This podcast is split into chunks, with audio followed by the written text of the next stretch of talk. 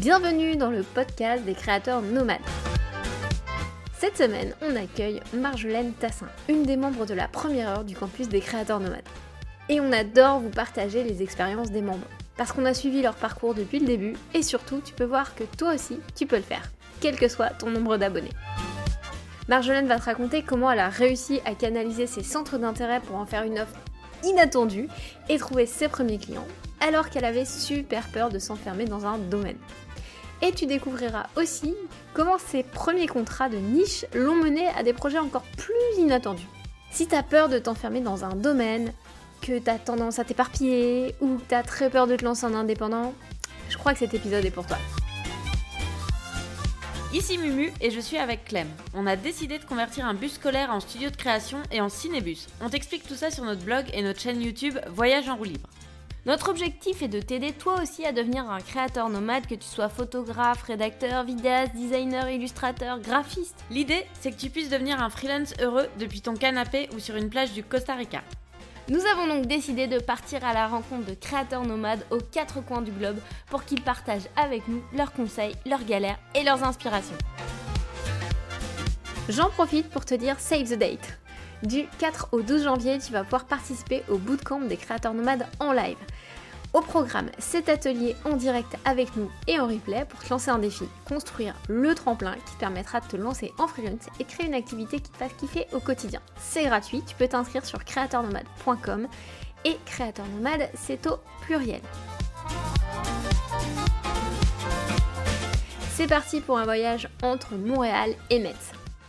Hello Marjolaine, je suis trop contente de t'avoir sur le podcast parce que tu es membre du campus des créateurs nomades, euh, je pense d'une des toutes premières sessions, je pense que c'était la deuxième session. Et euh, bah, je, suis, je suis ton parcours depuis un petit bout de temps avec Mumu. Donc Mumu n'est pas là parce qu'il y a un bambino à gérer. Euh, donc je le, fais, je le fais en solo.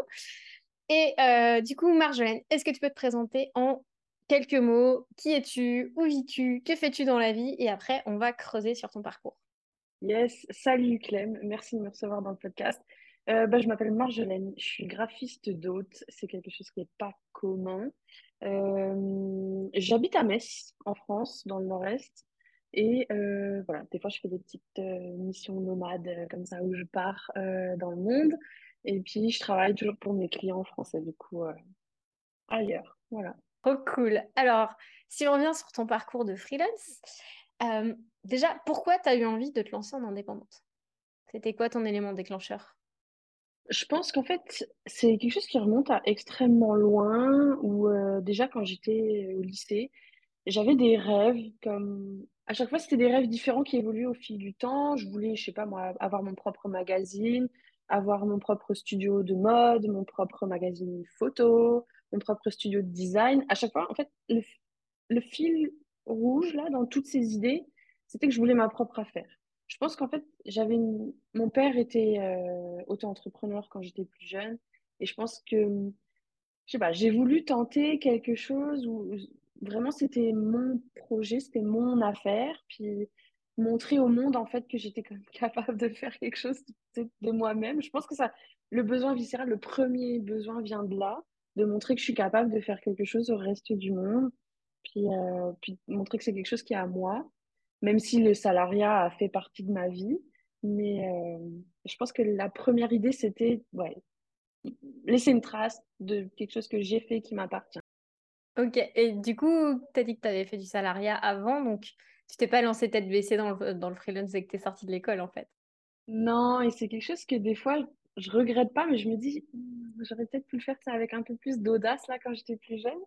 Mais euh, non, non, j'ai travaillé euh, pendant deux ans et demi. J'étais euh, salariée dans une grande institution européenne au Luxembourg. Donc c'était très cadré, très charté.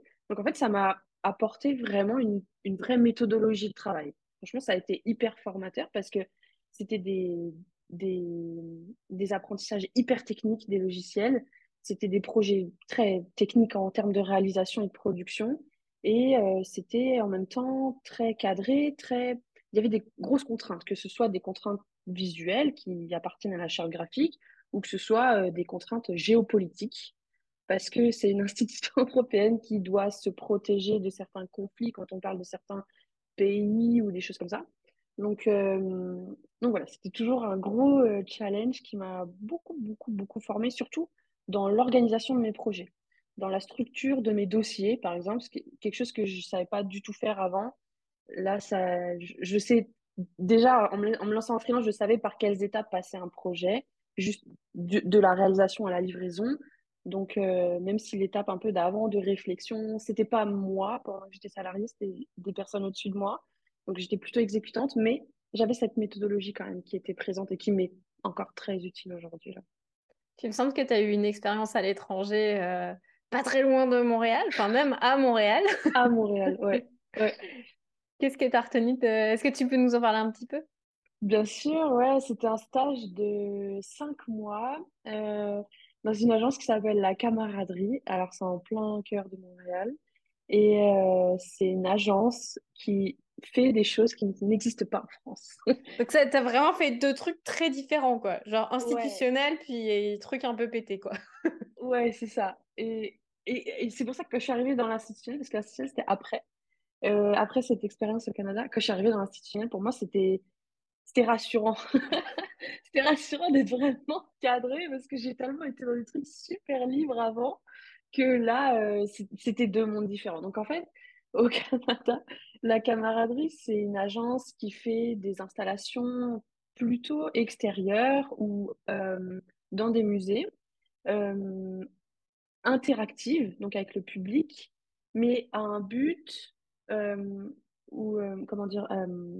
éducatif. On va apprendre des choses et l'humain est amené à participer pour euh, voir des choses, apprendre des choses et avoir une expérience. En fait, c'est plutôt du design d'expérience et c'est c'est incroyable. Moi, c'est des choses que je savais même pas qu'on pouvait faire. Du design d'expérience pour du, du mobilier comme urbain et apprendre des choses en même temps. Moi, je savais même pas que c'était fou là comme expérience. Et euh, j'ai travaillé sur des projets vraiment dingues. Et euh, voilà. Du coup, après, je, je, me suis, je me suis cassé la jambe. J'étais comme forcée de rentrer. Je crois que tu as, as, as, un passif avec ça. ouais. Je, je, me blesse souvent quand je voyage. Mais bon. Du coup, tu t'es cassé la jambe, tu es retourné au Luxembourg. Enfin, tu es allé au ouais. Luxembourg pour. Euh... Donc, tu as été vraiment ouais. dans deux choses très différentes.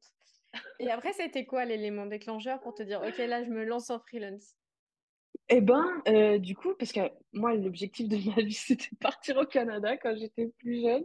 Et du coup, cette expérience, en fait, quand j'ai été prise dans mon stage de fin de diplôme, dans mon stage de master, que été prise au Canada, et qu'en plus je m'éclatais là-bas, moi, le, si tu veux, j'avais cette idée dans ma tête qui me disait tu vas pas rentrer.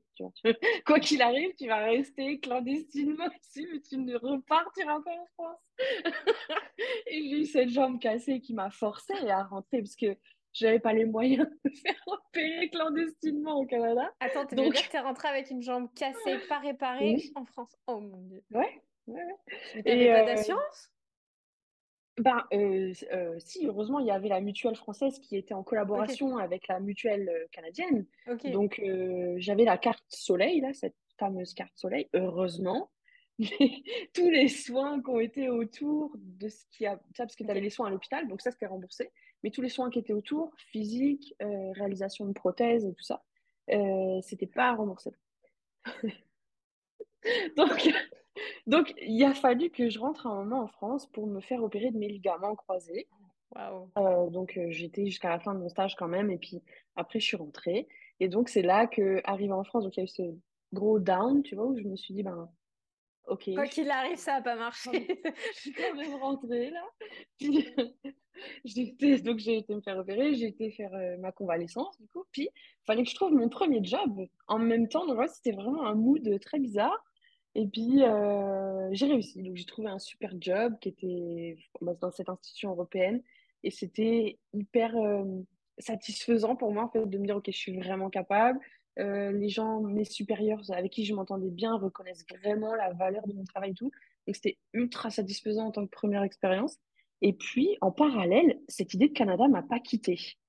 Donc, euh, mon copain avec qui j'étais euh, à l'époque et avec qui je suis encore actuellement, il avait, il il était venu au Canada me voir et il s'est dit, OK, est-ce qu'on ferait pas une expérience là, un PVT, quelque chose?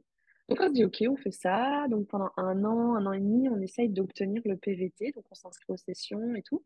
Pour les gens qui connaissent, c'est un peu aléatoire. Le PVT, c'est un permis de travail et vacances, puis euh, qui te permet de vivre. Vacances travail. Ouais, Vacances, oui, vacances. Oui, d'ailleurs, c'est vrai, c'est bizarre, c'est vacances en premier. Vacances travail. Et puis, c'est un, per- c'est un visa qui te permet de rester sur le territoire canadien ou autre pendant euh, deux ans et euh, de sortir et rentrer euh, du Canada, de travailler pour des entreprises canadiennes et de te déplacer sur le territoire et sur le continent tout en revenant comme tu veux. Donc, euh, ce PVT, ce visa-là, c'est un visa qui est individuel. Tu peux pas inviter quelqu'un avec qui tu vis sur ce visa-là. Donc, si tu veux venir à deux, il faut que les deux obtiennent ce visa. Sauf que c'est très aléatoire. C'est un peu comme la pêche. En fait, on te met un petit poisson dans un bassin, puis avec plein d'autres poissons. Puis un jour, il y a des jurys qui passent là, puis qui balancent leur canne à pêche, puis t'es pêché ou t'es pas pêché. En vrai, c'est un... je le vois un peu comme ça. Donc, juste pour dire, c'est au Canada où ils font euh, vraiment sur euh, Oui, aléatoire. Les autres pays, je crois pas qu'ils le fassent, mais au Canada, il y a tellement de demandes oui, qu'ils ont dû euh, trouver un système de loterie en fait. Et vous deux, exactement. C'est vous avez été ça. Et nous deux, on l'a eu en même temps. Genre improbable. Non, mais truc de fou, on l'a obtenu, donc faire le temps de faire toutes les démarches et tout, on l'a obtenu en même temps, le même jour. Et quand tu as ce visa-là, il te donne, en fait, il te le donne pas comme ça par mail, hein, c'est, euh, il te donne l'autorisation de te présenter à la frontière canadienne pour que là, il te donne le visa. Mm. Euh, en répondant évidemment tout aux critères et à toutes leurs euh, nécessités là, de, de- d'assurance et tout ça. Euh, donc, on... Et pour préparer cette arrivée-là, il te donne un an pour l'activer. Donc, il te donne un an pour aller à la frontière canadienne et obtenir ce visa. Euh, cette année-là, elle est, elle est faite pour préparer ton voyage, mettre de l'argent de côté. Donc, c'est ce qu'on a fait. On a utilisé l'année complète. Et puis, euh, arrivé, donc on devait décoller en août 2020, je précise. Et donc, donc c'est l'obtention de ce PVT, si tu veux, qui a fait que je me suis dit, euh, OK, donc là, on va voyager et je vais me lancer en freelance, je vais travailler sur la route. Donc, euh, je vais quitter mon job de salarié et mon copain aussi. Donc, on va tout quitter. Là, on a vendu nos meubles, on a quitté notre appartement, nos jobs, tout était fait. Ça y est, le, le cap était franchi avec cette idée de voyager puis de travailler sur la route. Parce qu'en tant que graphiste, c'était vraiment quelque chose que je pouvais faire. Donc voilà. Et puis, euh, donc août 2020, bah, pleine pandémie, frontières fermées, on n'est pas parti. Et vu qu'on était au bout de notre année, le Canada a dit, euh, pour les personnes comme nous, il prolongeait par période de 90 jours, en fait, l'année de préparation avant de venir à la frontière, parce que, parce qu'on n'avait pas de visibilité. Donc, il, prolongeait comme ça, par petite période. Donc, euh, on est reparti vivre, bah, on est parti tout court vivre chez les parents de mon copain. Euh, c'était trop cool d'ailleurs. Et puis là, on ne savait pas si on restait une nuit, trois mois, six mois. On est resté six Oui, mois. parce que vous aviez tout lâché, donc vous vous êtes retrouvés avec la pandémie en mode, ben en fait, non, vous partez pas, parce que le Canada était un des plus sévères hein, sur euh, la fermeture des frontières. Euh, nous, on est restés coincés, euh, on est vraiment restés coincés. Personne ne pouvait rentrer, personne ne pouvait sortir quasiment. Enfin, c'est très compliqué. Et, donc là, toi, tu dis, je vais me lancer en freelance. Let's go, on va partir au Canada, let's go. Et puis là, le Canada dit maintenant on ferme tout. Et euh, toi, déjà, quand tu t'es dit ok, je vais quitter ma boîte, comment tu te sentais? Quand tu t'es dit je vais quitter ma sécurité de l'emploi pour partir vivre au Canada, c'était quoi, comment, c'était quoi tes émotions C'était, pour, non mais pour moi, c'était un rêve en fait. C'était, j'étais à, à, à l'entrée d'un rêve, d'une d'une vie. Donc, euh, je voyais absolument pas la difficulté en face de moi. Pour moi, ça allait être super simple. Ça allait être euh, vraiment finger in the nose. Alors que, enfin, en fait, je me rendais compte de rien du tout. C'était vraiment, je me disais, ah ouais, ça y est, je franchis le cap. Ouais, je vais aller vivre au Canada. Ouais, je vais aller visiter toute l'Amérique du Nord et tout. Et, euh, et je le, je le voyais pas du tout comme quelque chose. Ça me faisait pas peur du tout. J'étais hyper pressée, en fait, de, de Sur le vivre ça. voyage? Mais est-ce que sur sur le voyage. l'entrepreneuriat, ça te faisait la même chose? Ouais, parce qu'en fait, j'avais pas peur. J'avais pas si peur que ça. C'est une fois que c'est devenu que je me souviens que quand je t'ai eu la première fois, tu avais dit le mot peur, je pense, 60 fois dans la, dans la demi-heure. C'est ça, mais c'est après en fait. C'est une fois Ah, que c'est une fois qu'on était chez, chez mes beaux-parents. Et là, ma belle-mère, elle venait se lancer elle-même en indépendance. Parce qu'avant, elle était coiffeuse et salariée. Puis là, elle s'est lancée en coiffeuse à domicile indépendant. Mmh. Et euh, du coup, elle me dit, non, mais lance-toi et tout, tu verras, tu regretteras pas. Puis le père de mon copain, il est très, euh, il est, en- il est entrepreneur aussi. Donc, euh, mon copain aussi est entrepreneur. Du coup, j'étais, j'étais hyper entourée. Franchement, j'avais beaucoup de chance, hein. Et c'est eux un peu qui m'ont poussée. Puis j'étais dans cette bonne ambiance autour de moi où ils me disaient, non, mais tu sais, là, t'as plus rien à perdre, t'as rien à craindre. Tu voulais te lancer sur la route, lance-toi ici, tu vois. C'est, au pire, euh, ça marche pas, puis tu retrouves un travail, on s'en fiche, tu vois. Ouais. J'ai dit, ouais, ok, je fais ça, mais j'avais, là, là, ça commençait à devenir vraiment, là, ça, là, ça me faisait peur. Parce que ça devenait réel, en fait. Je pense que tout le temps que j'étais salariée, c'était le rêve au bout du tunnel, tu vois, qui était là. Puis euh, quand euh, c'est devenu concret, là, j'avais extrêmement peur. Et, euh, et voilà. Et T'avais peur de quoi? T'avais, t'avais peur de...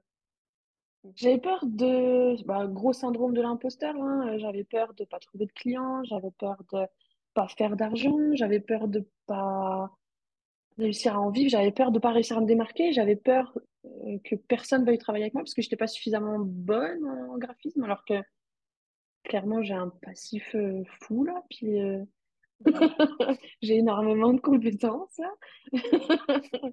Mais euh, mais non, j'avais très très peur de tout ça, ouais, de de pas être au niveau en fait, de de pas être au niveau de ce qu'attendent des clients. Et comment t'as Voilà. passé le cap?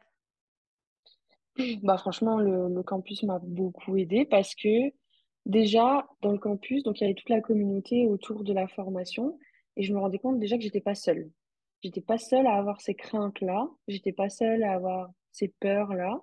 Et euh, déjà ça, c'est hyper rassurant. Tu te dis, ok, bon, ben je suis comprise, je suis pas seule dans ma bulle où il y a personne qui comprend ce que je vis là en mode Calimero, pas du tout. Et euh, du coup, après, j'ai commencé à me dire, mais s'il y en a qui y arrivent, moi, je peux y arriver. Tu vois, c'est... Donc, euh, le mood a commencé à changer petit à petit au fur et à mesure du temps où je me formais dans l'entrepreneuriat grâce à, grâce à vous, quoi. Et puis, euh, pareil, hein, il y a l'environnement autour de moi qui a beaucoup joué, vu que mes beaux-parents sont Mm. entrepreneurs, mon copain aussi et tout. Ça, ça a boosté un petit peu cette, euh, tu vois, euh, pensée là à l'intérieur de moi. Et, et j'y allais avec un peu moins de crainte. Si tu c'était plus facile pour moi d'être rassurée dès que j'avais une crainte, parce qu'il me disait, ben, ma belle-mère était probablement passée par là, mon beau-père aussi, mon copain aussi, et les membres du campus aussi. Donc en fait, il y a eu, je pense que c'est arrivé au bon moment dans ma vie. Euh, la pandémie et le, freelancing se sont croisés au bon moment dans ma vie. Donc je pense que j'ai bien fait de saisir l'opportunité là. Puis, euh, puis après, une fois que tu es lancé, ben, t'as plus le choix que d'avancer. Donc, euh, je me suis dit, OK, je donne tout pour le tout. Et puis, j'essaye. Et puis, si ça marche pas, j'essaye autre chose, en fait. Parce que vous m'avez fait comprendre un truc pendant un live, d'ailleurs, un jour. C'est que euh, si j'essaye pas, si je me plante pas, eh ben, je peux pas corriger ça et je peux pas m'améliorer et je peux pas proposer quelque chose de viable et de tangible. En fait, il faut essayer. Pour, pour savoir ce qui fonctionne, ce qui fonctionne pas, il faut essayer. Donc, euh, et c'était ça qui me faisait peur. C'était de rater, en fait. J'avais peur de pas réussir du premier coup, mais en fait, c'est super bien d'échouer parce que, parce que t'avances, en fait. Tu vois ce qui fonctionne pas, puis, puis t'essayes autre chose. Et puis peut-être que celui-là, il va mieux marcher, ou, puis voilà, puis t'avances, en fait. Mais c'est, Puis, c'est, ouais, c'est c'est qu'en fait, quand. euh, ce que j'aime bien le rappeler, c'est le premier iPhone, il n'a pas le niveau de l'iPhone d'aujourd'hui. Et s'ils avaient essayé d'atteindre, euh, il y a. euh, combien d'années qu'il y a des iPhones? Ça fait plus de 15 ans? Je sais pas. 12 ans, 15 ans. 12 ouais. Euh, s'ils avaient essayé d'avoir le cinématique effet avec le machin, de, avec la, la- tout dedans dans le premier, on n'aurait jamais eu d'iPhone. Il n'y aurait jamais eu toutes ces avancées-là. Euh, et même le tout premier iPad était vraiment pourri de chez pourri, mais Mhm. s'il n'avait pas fait, il n'y aurait pas les outils euh, qui sont capables de faire du tactile aujourd'hui. Ça serait peut-être pas arrivé aussi rapidement. Et c'est vrai que toi, euh, je me souviens quand tu es arrivé dans le campus, tu avais envie de faire plein de trucs, parce que tu as beaucoup, Ouais. beaucoup, beaucoup d'intérêt. Je pense que tu fais partie des multipotentiels. Donc, les multipotentiels, pour raccourcir, j'aime bien les appeler les multipotes, je trouve ça plus sympa. C'est quand euh, tu es intéressé par plein de sujets, que tu t'intéresses à fond, donc tu développes à fond cette compétence, puis au bout d'un moment, bon, t'as envie de passer à autre chose, puis t'as envie de faire plein de trucs. Enfin, t'as beaucoup, beaucoup de. On, a tendance à faire plein de trucs, pas les finir, puis voilà. Donc, dans, la, dans le campus, on est pas mal. on a pas mal de cette trempe-là, dont je fais partie aussi. Mais quand on arrive à nous canaliser, on peut faire des choses incroyables. Et toi, au démarrage, tu avais envie de faire plein de trucs. Et mmh. ce qui a fait que pour toi, ça a marché, déjà, tu as, fait un premier test. Est-ce que tu peux rappeler la, première tentative que tu as fait pour choisir tes clients euh, si tu t'en souviens. Euh? Ah, euh, c'était dans le médical, non? Oui, je crois. Oui, c'était ça.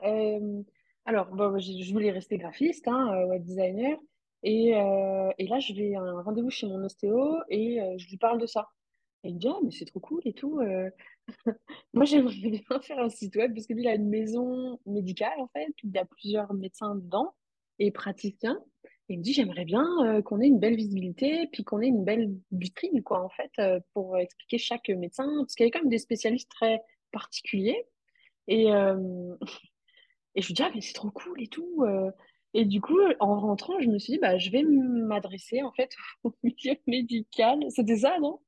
Et puis, et puis non, bah, échec total, non. non. Ça n'a pas marché. Du coup, tu t'es planté une première fois, ça n'a pas marché. bah oui, bah oui, euh, bah oui. Puis euh, Royal, hein, j'y croyais tellement, je m'en rappelle. Et qu'est-ce que tu, qu'est-ce qui a fait que ça n'a pas marché à ton avis? Ben, déjà, je pense que je j'ai peu de connaissances dans le milieu médical et donc je parle pas leur langage, je comprends pas leur quotidien, je je sais pas ce qu'ils vivent, donc en fait j'ai du mal à, à m'adresser à eux forcément. Donc là, c'était parti sur un rendez-vous, une discussion avec quelqu'un que je connais, mais euh, m'adresser après à des spécialistes, c'est c'était bancal. C'était là que ça devenait bancal. Ok. je m'en suis rendu compte comme ça. Et du coup, après, qu'est-ce que tu as fait? Et ben après, j'ai cherché au plus près de moi, euh, puisque mon copain est investisseur euh, en immobilier. Et du coup, je me suis... c'est là que j'ai remarqué, en fait, qu'il y avait un besoin. En fait, il y avait vraiment un besoin de communication pour les gens qui possédaient des Airbnb et tout, parce qu'en fait, ils savent pas comment, euh, comment communiquer sur leurs biens et comment communiquer toutes les infos dont ils avaient besoin de manière hyper classe, hyper professionnelle, euh, en dehors des plateformes genre bah, Airbnb. Donc, une fois que les, les, les voyageurs sont arrivés dans le logement, comment tu communiques avec eux, parce que la plupart des investisseurs ne vivent pas à côté du logement qu'ils louent. Euh, il y en a plein qui, il y en a quelques-uns qui louent une partie de leur maison ou une chambre ou quelque mm. chose. les vrais investisseurs ont plusieurs appartements partout dans plusieurs villes même parfois, qui sont quand même assez, parfois très loin de chez eux. Hein. Parfois c'est des gens, ils investissent très très loin de chez eux, même sur un autre continent. Et euh, du coup, bah, il, faut qu'ils communiquent de manière euh, hyper efficace avec leurs voyageurs. Et il faut qu'ils soient hyper attractifs et qu'ils aient une, une, image hyper professionnelle pour donner envie aux gens de venir. Ouais, puis dans, le, dans le milieu du genre des Airbnb, il faut qu'ils aient un maximum d'étoiles parce que dès qu'ils ont un, mauvais commentaire, ça peut les, les couler. Donc, euh. Ah oui, ah oui, le commentaire, c'est le nerf de la guerre. Le 5 étoiles, c'est le nerf de la guerre.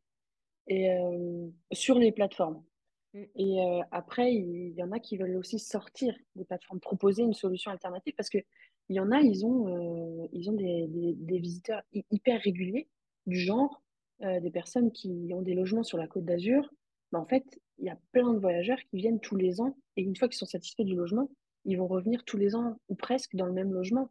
Hmm. Donc, euh, ces gens-là, c'est intéressant pour eux, avec ces clients réguliers avec qui ça se passe bien, de proposer une alternative en fait aux plateformes de réservation où ils peuvent tous les deux éviter les frais et euh, payer moins cher en gardant le même service. Ouais. Donc là, tu t'es lancé dans le graphisme d'hôte. Mais est-ce que euh, quand tu t'es dit je vais me lancer en graphisme d'hôte, tu te sentais un petit peu quand même genre je vais m'éloigner de. Je me ferme des opportunités ou pas Bien sûr, bien sûr, j'avais très peur. En fait, j'avais super peur au début de me nicher et puis j'avais peur de louper des opportunités. En fait, je me disais pendant un moment que si je m'adressais pas à tout le monde, ben je m'adressais à personne. Et du coup, personne n'aurait envie de travailler avec moi. attends, attends, en gros, c'est l'inverse de ce qu'on répète tout le temps. C'est genre, tu disais que si tu t'adressais pas à tout le monde, bah, au final, personne dans ce tout le monde voudrait travailler avec toi. Exactement, moi c'était ça. Et euh, grossière erreur, parce que du coup, donc j'ai persisté, hein. vous m'avez quand même bien cadré à, à, à persister là-dessus. Et effectivement, mais comme deux mois après, j'ai eu, euh, donc j'ai mis en place une stratégie et tout sur Instagram parce que les investisseurs sont très présents sur Instagram. Ouais. Et euh, du coup, j'ai, essayé d'intégrer un petit peu les groupes aussi euh, qui peuvent réunir des investisseurs en fonction de trucs qu'ils ont en commun. Bon, bref, je vais pas rentrer dans les détails, mais euh, channel manager, des choses comme ça, où ils prennent tous le même, ils ont des groupes, et puis du coup, c'est que des investisseurs dedans, et qui font du Airbnb. Donc, mon cœur de cible. Et euh, donc j'ai- trouvé comme deux mois après mon premier client, qui était vraiment le client idéal, mais vraiment. Et euh, donc, il, il a encore un client aujourd'hui. Dès qu'il fait un appartement, il fait appel à moi. C'est très bien, donc euh, c'est donc, un récurrent. c'est devenu un récurrent, un annuel. Il est là tous les ans. Super. C'est, c'est ça aussi qui est intéressant avec les investisseurs, c'est qu'il y a cette, euh, tu vois, ils ont un petit feu en eux, là, les investisseurs, que ils s'arrêtent pas à un appartement, là, tu vois. Il y a toujours cette idée d'aller plus loin, d'aller plus loin, d'aller et de devenir hyper successful, tu vois. Même pour eux, intérieurement, leur image du successful, qui peut être à cet appartement, qui peut être à des immeubles, qui peut être à peu importe l'objectif qui se fixe, mais ils ont toujours une envie d'aller plus loin, en fait. C'est pas des gens, euh, qui s'arrêtent à un moment donné. Donc ça, c'est super intéressant. C'est ce que j'ai remarqué bien plus tard, d'ailleurs. Mais euh, et vu que mon copain était dans l'investissement, puis que j'ai fait pas mal d'appartements avec lui, qu'on avait déjà vu les enjeux, que j'avais déjà fait un site pour lui, son logement, que un livret d'accueil, enfin tout ce que les services que j'ai proposés par la suite, j'étais déjà euh, bien entraînée et, et, je, et je comprenais exactement leurs problématiques en fait, parce que je les ai vécues avec lui. Donc euh, je me suis dit en fait c'est c'est une super niche parce que déjà il y a personne d'autre là-dessus. Et puis, euh, ça vaut le coup de tenter, tu vois, le fait de, de, de leur montrer qu'en fait, je parle leur langage et que je comprends exactement ce qu'ils vivent. Et euh, de leur proposer les bonnes solutions à- en réponse aux, aux problèmes qu'ils rencontrent parce que je, je comprends ces problèmes. Mm. Euh, donc, je suis restée dans cette niche. Et puis, euh, mais pendant un c'est vrai que j'avais Ces clients-là, ils avaient quand même déjà contacté des, des freelances. Avait, t'avais de la concurrence face à Mm. toi ou... Ça dépend. Il y en avait, oui, il y en avait qui avaient déjà fait appel à des freelances. Puis, euh, oui, bah, c'était, ils étaient moyens satisfaits. Ils étaient pas, ça s'était pas mal passé forcément avec d'autres freelances, mais moi, il y avait pas, je pense qu'il manquait un petit truc en plus pour eux. Ils devaient tout leur expliquer. C'était peut-être plus des exécutants que, que des créatifs. Je sais pas, je sais pas vraiment. Mais il y en a eu, oui, qui ont fait appel à d'autres euh, graphistes, mais j'imagine que c'est les projets ont été plus longs à mettre en place parce qu'en phase 2, ils n'avaient pas quelqu'un euh, avec qui ils pouvaient parler investissement Mm. et qui comprenait leurs problématiques. Je pense que ça, ça a beaucoup joué. Et même ceux qui n'avaient pas fait appel à le graphiste avant, ils, ils étaient hyper rassurés par ça, en fait. Même juste de discuter, euh, comme si moi aussi j'étais à leur niveau, que j'étais aussi investisseur. Voilà. Donc en fait, pour eux, c'était vachement plus facile de signer des contrats avec toi qu'avec un graphiste qui propose, qui parle à tout le monde et qui veut rien rater. Ouais, bah oui, oui, bien sûr. Et Ouais, euh, c'est du ça. coup, hein. tu as commencé à avoir tes premiers clients. Mhm. Euh, et est-ce que effectivement tu es resté niché comme ça et t'as que des clients comme ça ou... Moi, je connais la réponse, hein, mais je, tease un peu. Qu'est-ce qui s'est passé ensuite pour toi? Je pense que tu as eu d'autres projets un peu euh, surprenants entre deux. Ouais, bien sûr. Bah, alors, je vais aussi dans un coworking, parce que du coup, être freelance, ça veut pas dire travailler tout seul dans son coin. Donc, des fois, je vais dans un coworking, parce qu'il y en avait un super cool près de chez moi. Je me suis dit, je vais tester, je vais rencontrer des gens. Et, euh, et voilà. Et donc, euh, j'ai rencontré des gens. Et, et, euh, j'ai eu des opportunités effectivement improbables, du genre gérer une campagne euh, électorale pour une personne qui se présentait à des élections euh, législatives. Donc, c'est pour devenir préfet, je crois. Donc, voilà.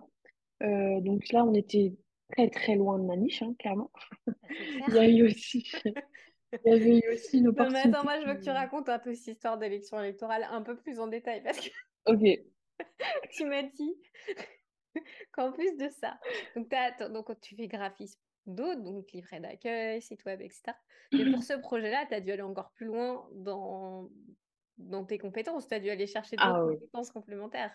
Ah oui, oui, euh, oui, oui, j'ai dû aller chercher très très loin. Euh, euh, j'ai déjà fait du montage vidéo, mais bon, à, titre amateur, hein, sur Premiere Pro, mais amateur, quoi. Je veux dire, je suis pas. Tu vois, j'ai fait des projets à la fac ou des trucs comme ça, mais je suis pas monteur professionnel, tu vois. j'ai dû gérer des interviews de personnalités politiques très connues. Euh, euh, dans un champ. dans un champ. Non, mais il était debout dans un champ. Et il était euh, super, super à l'aise, quoi. Franchement, la personne là, il est 4-4, quoi. Vraiment, il est capable de faire une interview dans n'importe quelle circonstance, quoi. Et c'est là qu'on voit le niveau de professionnalisme de quelqu'un. C'était vraiment fou. Et puis, c'est toi qui as dû écrire l'interview, la tourner, la monter. Et tu avais déjà fait ça avant C'était ta Non. si, j'avais fait, si, si, j'avais fait ça une fois euh, au salon de l'agriculture pour, euh, pareil, hein, quelqu'un qui était complètement en dehors de ma niche. Euh, un ami était, comment on appelle ça, primeur. Primeur et meilleur ouvrier de France dans le primeur. Donc, en fait, il a, il a fait des démonstrations, des sculptures et tout, de fruits et légumes au salon de l'agriculture. Donc, il m'a invité parce que je m'occupais de sa com, en fait m'occuper de la com de son magasin, des réseaux sociaux et tout. Et euh, il m'a demandé de venir faire du contenu avec lui au salon de l'agriculture. Et euh, lui, il appartient à une fondation, non, une fédération. Et la fédération, donc elle gère beaucoup de primeurs. Et cette fédération avait des besoins aussi vidéo euh, pour des réseaux sociaux. donc mon ami nous met en relation tous les deux. Et puis, moi, je pensais au départ qu'ils avaient besoin de graphistes, en fait, purs. Et là, la dame, elle me dit non, non, mais en fait, on a besoin vraiment de réaliser des interviews, vidéos courtes pour euh, euh, TikTok et Instagram. Et moi, je n'ai jamais fait ça. Je dis ouais, ouais, pas de souci. ouais, ouais, ok, Je, je, peux faire ça. Je, je fais un devis. Bon, après, c'était pas très, très peur. Mais j'adore me challenger. Ça, c'est un truc aussi que j'adore. C'est j'adore apprendre de tester de nouvelles choses, puis vraiment sur le terrain, quoi. Je trouve qu'il n'y a pas mieux pour. Euh, pour être efficace parce que si c'est un tuto qu'on réalise, bon, on est fier de soi, mais là, quand on vraiment on fait un truc pour un client, puis que le client est vraiment content et que nous, on a vraiment appris quelque chose, il dit, OK, là, je peux passer au stade supérieur, je peux proposer ce genre de prestat, je peux euh, tarifer ce genre de prestation. Pour de vrai, parce que j'ai vraiment vu le temps que ça prend, j'ai vraiment vu là où je peux améliorer, tu vois, le, le, le ratio argent-temps. Donc, euh, ouais, c'est hyper intéressant. j'avais fait cette première expérience où j'ai interviewé quatre personnes, euh, cinq même d'ailleurs, et c'était hyper, euh, pas amateur, mais c'était hyper. les dessous, en fait, on se rend compte à quel point c'était, ben, pas bâclé, mais à l'arrache, parce qu'en fait, j'avais pas de micro, j'avais pas de matos.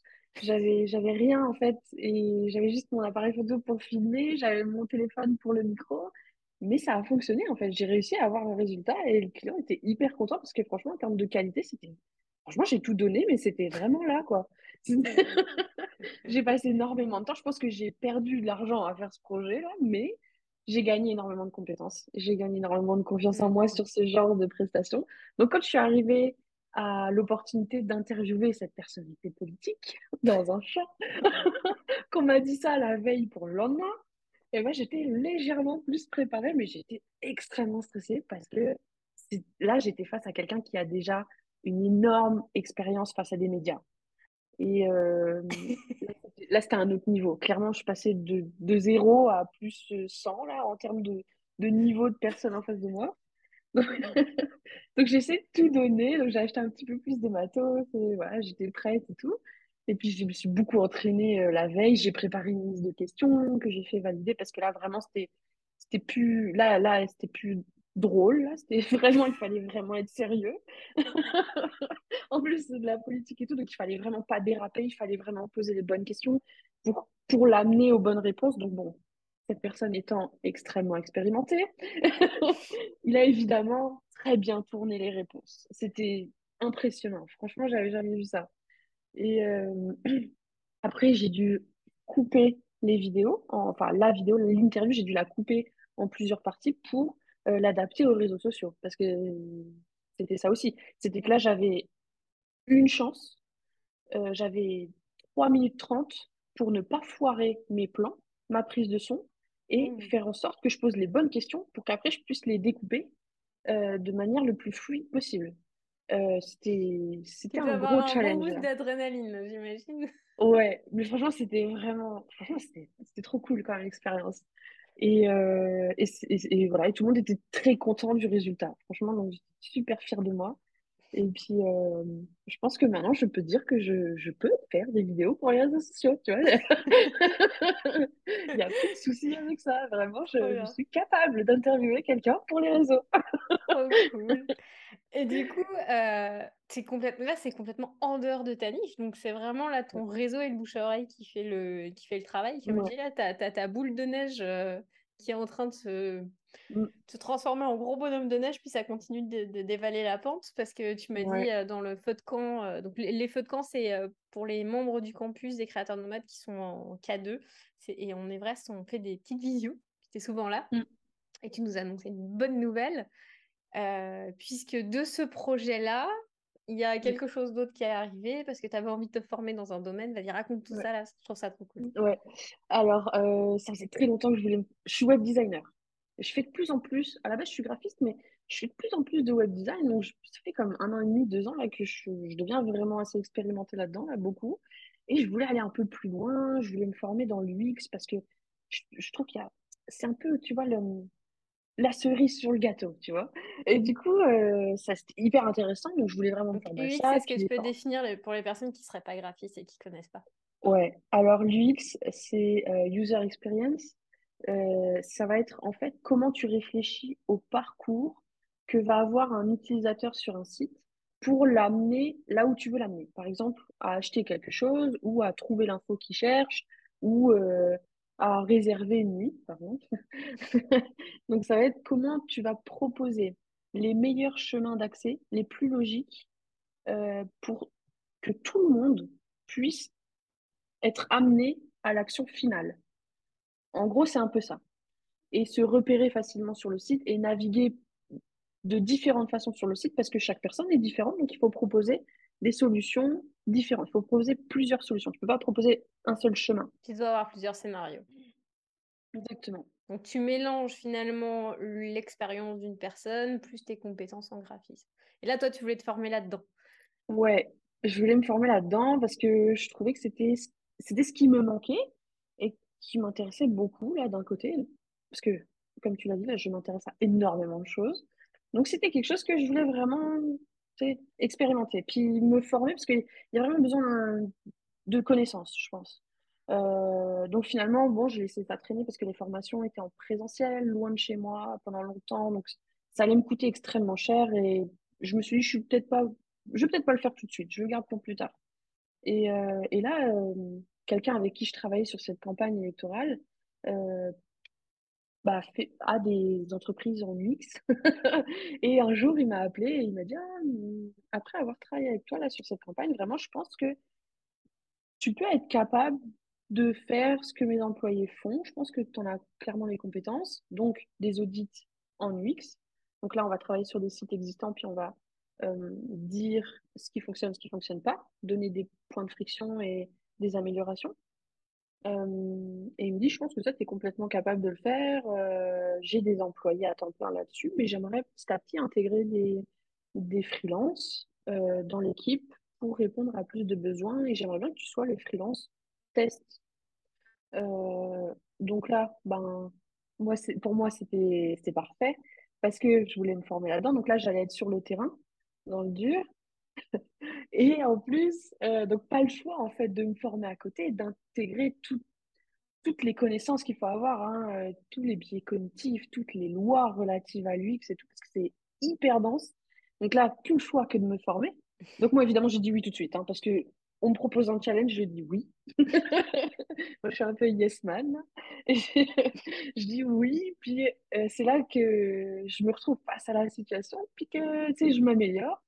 Donc, euh, j'ai fait ça et puis là, euh, je suis en train de faire ça. Donc, je deviens bah, UX designer et euh, sans avoir payé une formation. Donc, je m'éclate à faire quelque chose de nouveau, à relever des challenges, en gagnant de l'argent, en me formant en même temps sur quelque chose que je voulais faire depuis longtemps et en élargissant mon, ma cible de clients. Donc en fait, c'est ben voilà, je sais même pas de mots, c'est trop bien. c'est parfait. trop cool. Et euh, du coup, par rapport à toute ton expérience là, euh, donc maintenant tu as, une forme de stabilité parce que tu as des récurrents, tu as ce contrat-là euh, qui, est, mmh. qui, qui, est mensuel, c'est ça que tu. Donc là, toi, mmh. tu as une espèce de. Maintenant, c'est bon, ça roule et puis bah, tu vas pouvoir continuer de développer ton activité. D'après toi, c'est quoi ta plus belle réussite dans, dans tout ton parcours? Je sais pas. Euh, je pense que je l'ai pas encore atteint, en fait, ce niveau-là. Bah, c'est euh, le truc que tu es fier d'avoir accompli. Euh. Mon chiffre d'affaires de 2022. Ah ouais. Parce que, en fait, ah non, le truc dont ça va être très bizarre pour les Français de dire ça, mais le truc dont je suis le plus fière, c'est que cette année, j'ai dû payer les impôts. Et ça veut dire, mais je suis tellement fière. je l'ai dit encore hier à mes parents, ils me disaient, mais Ouais. je paye les impôts. en fait, je suis trop fière parce que si je paye des impôts, ça veut dire que je gagne suffisamment pour, euh, tu vois, participer à, bah, à l'économie, quoi. Donc, euh, c'est trop cool. Donc, euh, ça, c'est, je pense, ma plus belle réussite, c'est quand les impôts m'ont dit Ok, là, cette année, vous avez fait assez d'argent pour qu'on vous en demande, tu vois. ça, c'est ma plus belle réussite. Est-ce que tu as dépassé le chiffre d'affaires que tu t'étais donné en début d'année? Non, pas encore. Pas encore? hmm, Peut-être. Ah. l'année n'est pas finie. L'année n'est pas finie. Est-ce que tu veux dire le chiffre que tu t'étais fixé? Euh, Je m'étais fixé 22 000. Ok. 22 000 euros de chiffre d'affaires parce que. Non, 24 000. Parce que 24 000 euh, en déduisant l'URSSAF et en déduisant les impôts, ça revenait au salaire que je gagnais mensuellement dans l'institution européenne au Luxembourg. Parce que l'idée, c'était de garder le même niveau de vie, parce que Luxembourg, c'est des salaires plus élevés qu'en France, et je, gagnais presque deux fois ce que j'aurais pu gagner en France. Donc, je voulais atteindre ce niveau-là euh, par moi-même. Et euh, voilà, ça, c'est mon objectif. Donc, je ne suis pas encore, mais euh, c'est bien d'avoir des objectifs difficiles à atteindre. L'année n'est pas finie. L'année n'est pas finie. L'année n'est pas finie. Donc, voilà. Pour toi, ça a changé quoi là d'avoir rejoint le campus? Tu penses que qu'est-ce que ça a pu t'apporter dans tout ce parcours? Je crois que j'aurais pas sauté le pas. Je crois que j'aurais eu plus de mal à sauter le pas et à, me lancer vraiment une activité freelance. Et j'aurais très certainement pas fait les choses de la même façon, ça c'est sûr et certain. J'aurais, je sais pas ce que j'aurais fait, mais j'aurais fait énormément d'erreurs aurait pu me décourager. J'en sais rien. Peut-être que je suis plus forte que ça, je sais pas. Mais je pense que c'est quelque chose qui m'aurait fait tomber très très bas moralement. Et je sais pas si j'aurais été capable de persévérer très longtemps euh, parce que trop d'échecs. mais je pense que le, le, le campus m'a vraiment aidé à, à, dépasser ça, à monter une stratégie euh, de communication, à me à me nicher, donc à me placer en expert, donc à amener les gens à ne pas prospecter, en fait. Parce que j'ai essayé de prospecter comme tout bon freelance euh, le fait un jour dans sa vie. Et euh, je, me suis rendu compte, comme vous le disiez à chaque fois, que ça amène pas les bons contrats, ça amène pas les bons clients, mais c'est vrai. Donc j'ai voulu essayer quand même, parce que je me suis dit, ok, bon, je vais voir par moi-même, tu vois. Mais non, c'est vrai. Et, euh... je me rappelle, il y avait les, les feux de camp live où tu arrivais, tu disais Bon, alors les filles, euh, du coup, euh, j'ai fait ce que vous avez dit qu'il fallait pas faire. Ouais. tu peux essayer Vous aviez raison. bah ouais, j'ai voulu essayer, tu vois. je me suis dit Écoute, euh, j'aurais ma propre idée. Bon, écoute, ça coûte rien, ça me coûte une matinée, tu vois, c'est pas grave.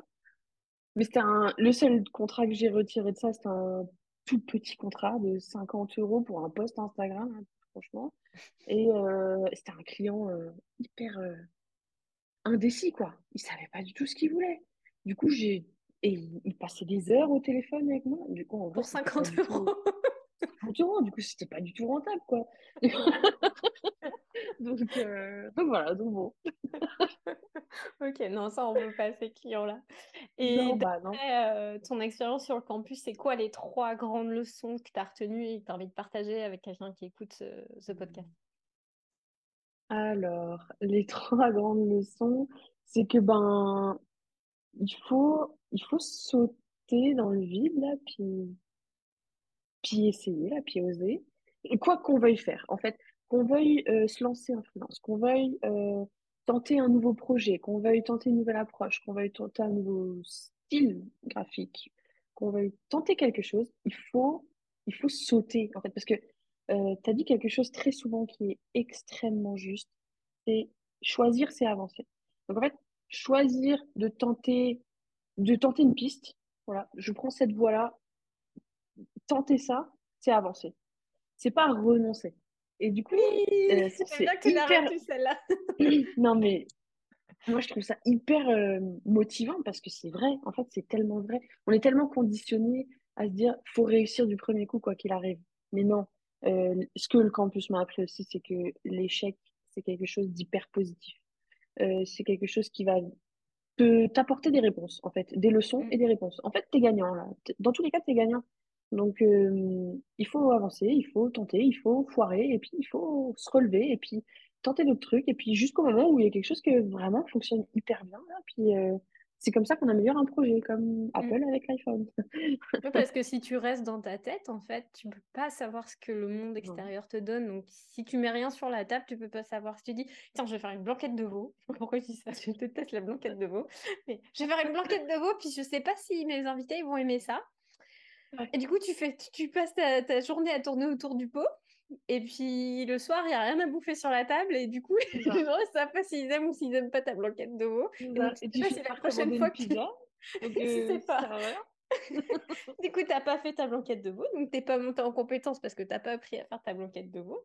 Et, euh, et, donc, en fait, la fois suivante, bah, c'est pareil, tu sais pas et tu n'avances pas. Alors, quand, si on regardait sur 10 ans, tu serais devenue euh, la reine de la blanquette de veau ou de la tartiflette, peu importe, mais au moins tu aurais une réponse sur quoi tu es bon ou pas en cuisine.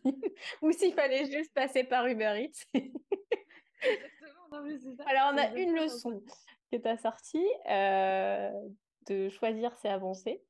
Un moment où tu as bloqué, ou où tu aurais bloqué, puis on a réussi à te débloquer ta situation, par exemple. Oh, il y en a eu plein. Euh, il y en a eu plein, plein, plein. Euh, Ah oui, alors, au tout début que je me suis lancée, je m'en rappelle, mon réseau direct, mon réseau premier cercle, m'a dit, ah bah moi, mon patron, euh, il cherche une graphiste, machin. Je rencontre ce patron. Et là, je tombe face à un client, mais vampire. Mais je crois, je crois j'aurais pas pu avoir meilleur exemple que cette personne-là. Donc, euh, il est pas du tout content, euh, il est très indécis, c'est un enfant, c'est euh, voilà, c'est quelqu'un de très compliqué à gérer. J'ai senti tout de suite, mais je me suis dit, erreur numéro un, où vous m'avez débloqué, c'est que j'étais partagée entre est-ce que je fais tout pour le satisfaire parce que je veux faire de l'argent, quoi qu'il arrive, ou est-ce que je dis non? Et je refuse de travailler avec cette personne et je me concentre sur ma niche. Et là, vous m'avez dit, dis non. dis non à cette personne, croisant notre expérience, avance sur ta niche, là, quoi qu'il arrive.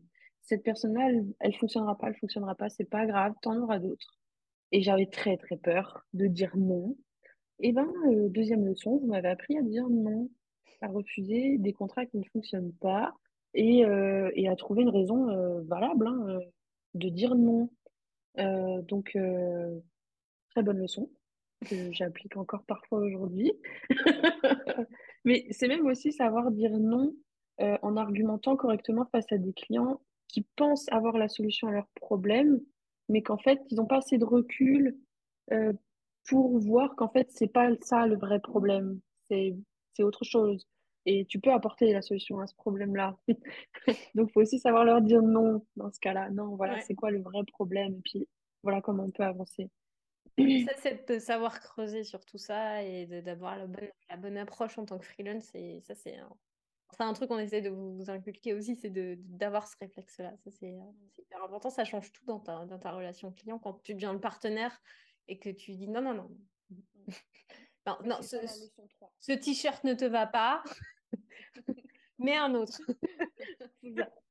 Non, mais c'est ça. Et je pense que c'est ça la troisième leçon, c'est de savoir, en fait, collaborer, de, de, de se placer en partenaire plus qu'en exécutant. J'ai rien contre les exécutants, c'est extrêmement formateur, c'est extrêmement euh, fou. Il y a des gens qui sont exécutants de fou, c'est des... impressionnant, des choses que moi je serais pas capable de faire. Mais quand tu veux être à ton compte, que tu veux avoir une approche euh, plus au cas par cas, plus personnalisée, euh, plus de haute couture, entre guillemets, c'est ça aussi que vous m'avez appris du coup, c'est savoir où se positionner.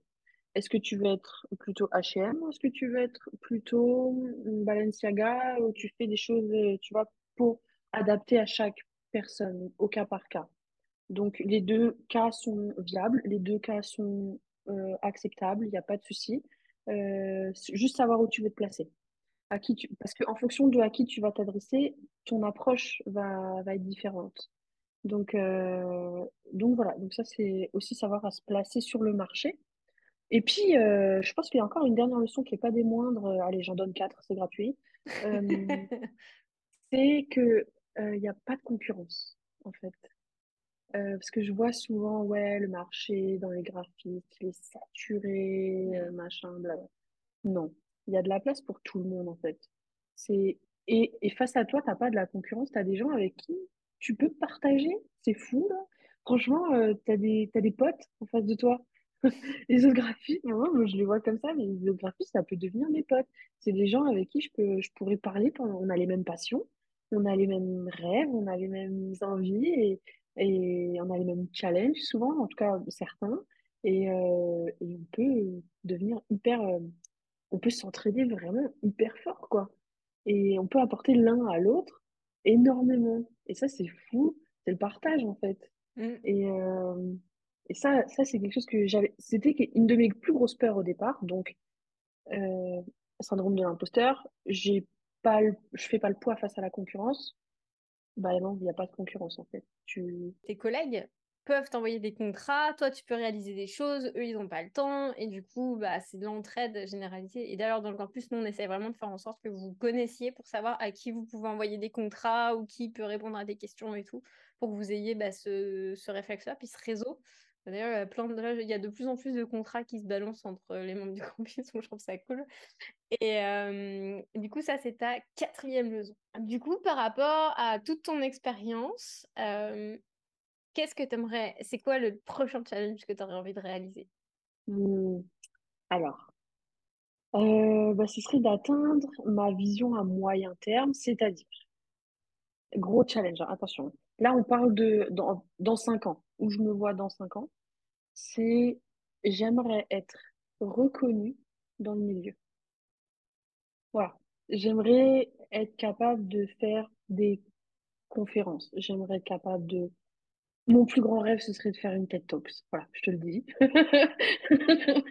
Un jour, j'aimerais être à ce niveau, tu vois, de me dire, j'ai tellement à apporter que je peux partager ça, je peux être un bon orateur, je peux euh, captiver une audience en leur parlant d'un sujet qui me passionne et qui me travaille depuis que j'ai 15 ans. Hein, Donc, je pense que j'ai quelque chose à apporter. C'est quoi l'outil le, plus puissant pour te permettre d'arriver à ça que je te pousse à faire depuis des semaines?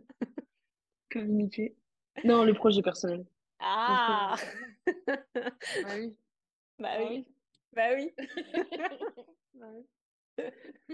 Marjolaine, c'est une super élève du campus, mais le projet personnel, là, c'est la prochaine étape. Tu peux plus y échapper. Ouais, je sais. T'es dit en direct sur le podcast, là, tu peux plus en sortir. Et dans un an, on refait une interview, je te dis le projet perso, et t'as fait ton TED Talk. Ça pourrait arriver plus vite que sous 5 ans. Hein. Tu sais, si tu fais un projet perso, ça pourrait arriver en, un an ou deux. Hein. Grand ah ça, ce serait un rêve. Je pense que je pleure pendant deux semaines après.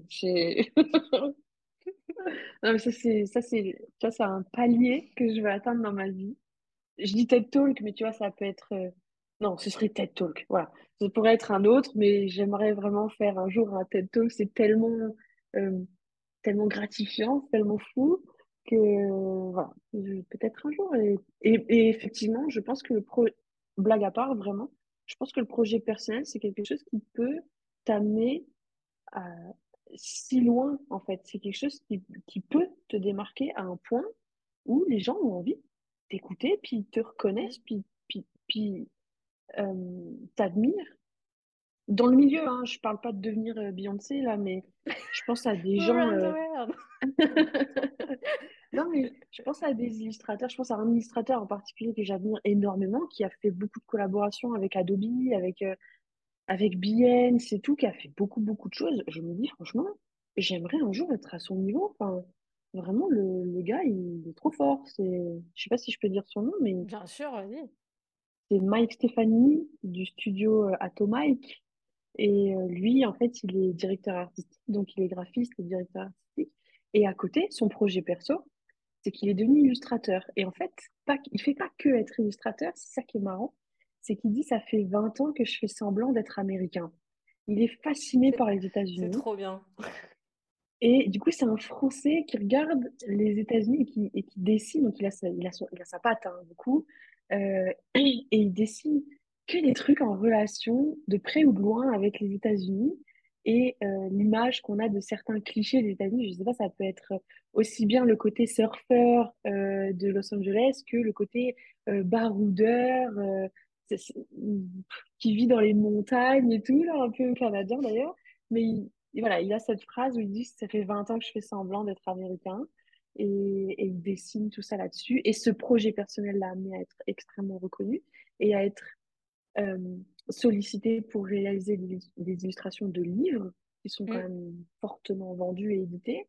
Euh, voilà, c'est fou. Enfin, je sais pas, moi je trouve ça dingue en fait. Euh, et voilà. J'aimerais atteindre ce niveau-là. Là. Et, et lui, c'est un bon exemple de projet personnel euh, qui, qui, est, qui fonctionne et qui, et qui l'a amené à des choses plus grandes que ce qu'il aurait imaginé, je pense. Trop cool. Bah moi, mon objectif, Marjolaine, c'est qu'on arrive à t'emmener là avec le campus, puis qu'on arrive à t'accompagner sur ce, oh, sur ce... qu'on te, qu'on te pousse là. Euh, parce que je suis sûre, des fois où tu arrives en, mode euh, non, mais c'est bon, là, ça va, ça roule. Marjolaine, c'est tout le temps comme ça. C'est tout le temps comme ça. T'as regardé ça Tu l'as fait non, c'est vrai, ça, je l'ai pas. J'ai vraiment envie qu'on. Non, mais c'est ça, vous êtes là pour qu'on vous pousse euh, au maximum de, de votre euh, potentiel. Moi, c'est la vision que j'ai. C'est pas juste de faire de vous des freelances, c'est que ça soit tous. Moi, j'ai envie que vous soyez franchement épanouis dans ce que vous faites, puis que vous ayez le la flamme qui reste toujours euh, allumée mmh. et jamais la perdre en fait. Donc, on sera encore là pour te pousser à,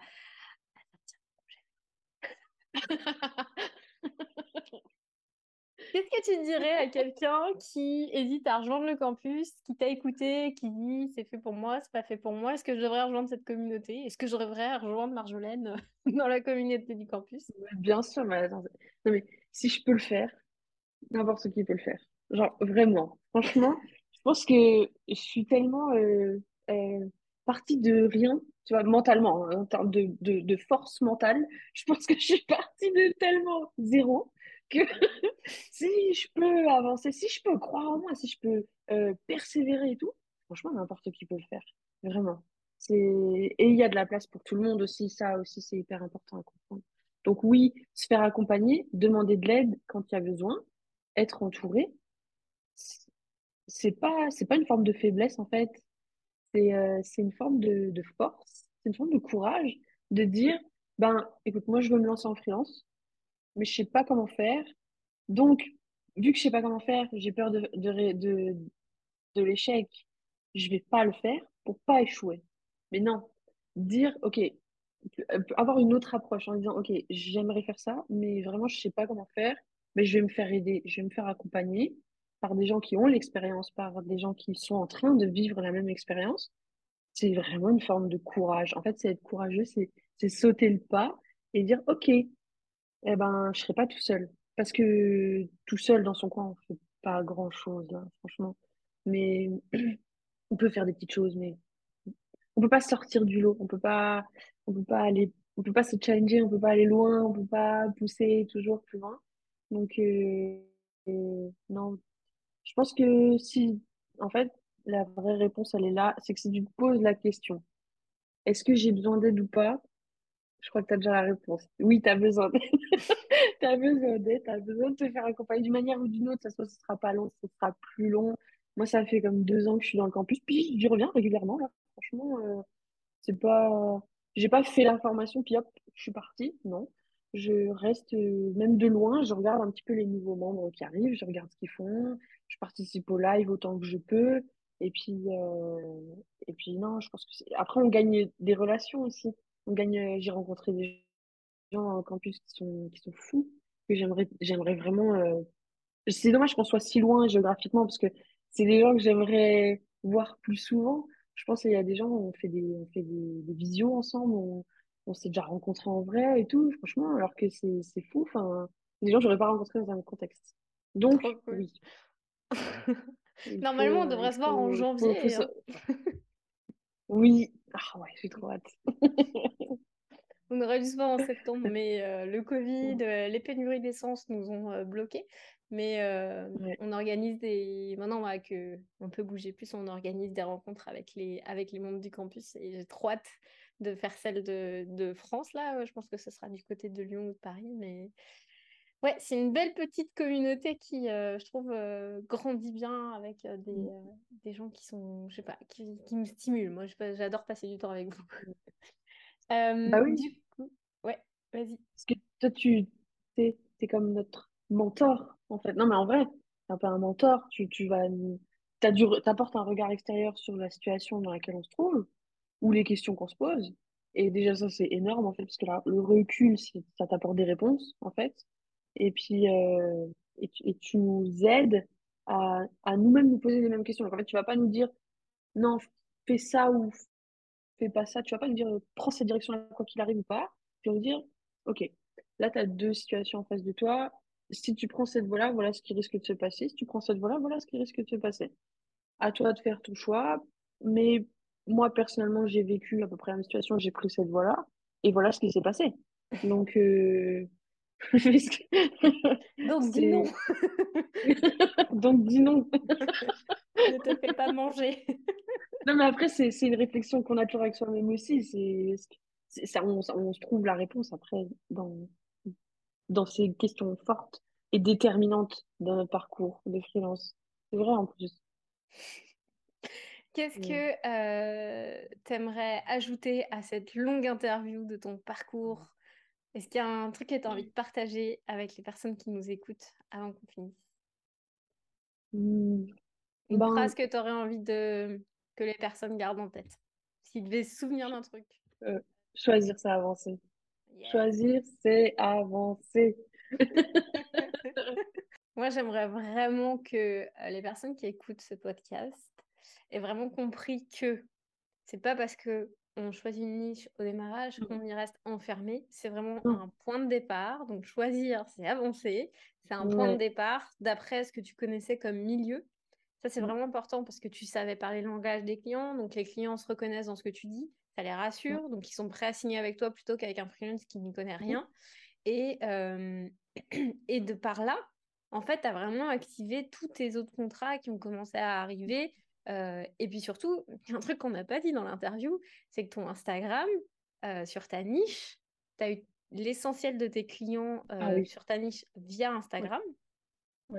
Tout ça en ayant euh, moins de 250 abonnés, je crois, quand ça a commencé. euh, Ah oui, ça a commencé, j'avais pas beaucoup. Ouais, j'avais quelque chose comme 300 abonnés.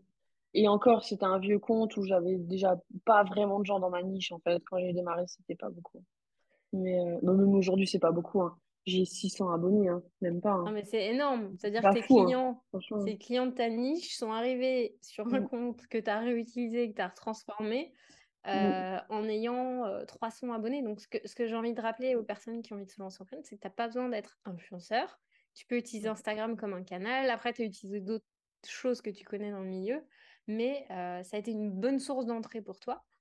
Mm. Et puis, de fil en aiguille, tu t'es retrouvé dans un champ à faire des vidéos un homme politique. un homme politique, un chef de parti politique dans un champ Ouais. euh, à faire, à faire Ouais. mic test, Oh, test. et, et je et je tiens à dire que je suis absolument pas politique, et d'ailleurs, hein, parce qu'on m'a recruté pour cette, cette mission-là, que je connais rien en politique, que je, ça ne m'intéresse pas. mais tu as aimé le challenge.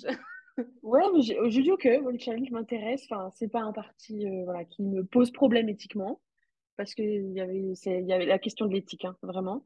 Mais, euh, mais oui, et il y a aussi que mes, ma niche, euh, une fois que mes clients sont satisfaits, ils me recommandent à d'autres gens, mais des fois même dans d'autres milieux en fait. Euh, là, par exemple, j'ai eu un contrat pour un producteur de champagne qui vient, qui est ami avec un, un ancien client qui est dans l'immobilier. Donc en fait, tout, tout se développe petit à petit. Je veux dire, c'est pas parce que notre niche est très petite, très ciblée, que euh, elle peut pas nous apporter beaucoup de choses après. Parce qu'en fait, les gens connaissent des gens qui connaissent des gens qui ont des besoins. Donc, euh, en fait, tu as vraiment créé une porte. Tu as vraiment créé une porte qui est ton Instagram avec euh, ta porte d'entrée qui est le, le graphiste d'autres. Mais derrière, bah, c'est ta vie de multipote, là, elle en prend. tu prends tout ce qui, tout ce qui t'intéresse. Allez, vas-y. C'est ça.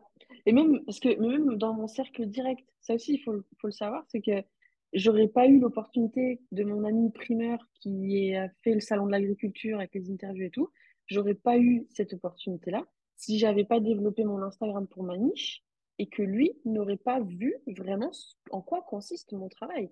Parce qu'il y a plein de gens aussi qui sont dans notre entourage, mais qui ne comprennent pas réellement ou qui ne visualisent pas réellement ce qu'on fait comme travail et, ce qu'on, et la valeur qu'on apporte à des clients. Et c'est là que lui, il s'est dit, OK, ce qu'elle fait, je peux en avoir besoin. Donc, euh, donc en fait, euh, ça peut marcher même en cercle très proche. L'impact qu'on donne à, à, notre image et à notre savoir-faire peut avoir aussi un impact sur notre environnement de premier cercle, qui s'étend évidemment après euh, au reste. C'est la magie du réseau. Ouais, alors Marjolaine, où est-ce qu'on peut retrouver ton travail, tes créations, euh, tout ça Si quelqu'un est intéressé pour te contacter, te poser des questions? Mhm. Euh, alors je suis présente sur Instagram, à YesMarge, parce que Marjolaine. Euh, j'ai mon site web aussi, yesmarge.com. Et puis voilà, c'est vraiment là où je suis le plus présente la plupart du temps. Après, je suis sur d'autres réseaux, mais Instagram, là, je répondrai vraiment très vite. Et puis, mon site web aussi, je reçois les mails euh, tout de suite. Et puis, il y a, y, a, y a, un meilleur aperçu aussi de tous mes travaux et de tout ce que je fais. Donc, euh, voilà. Parce que sur Instagram, je, reste, je m'adresse à ma niche, évidemment.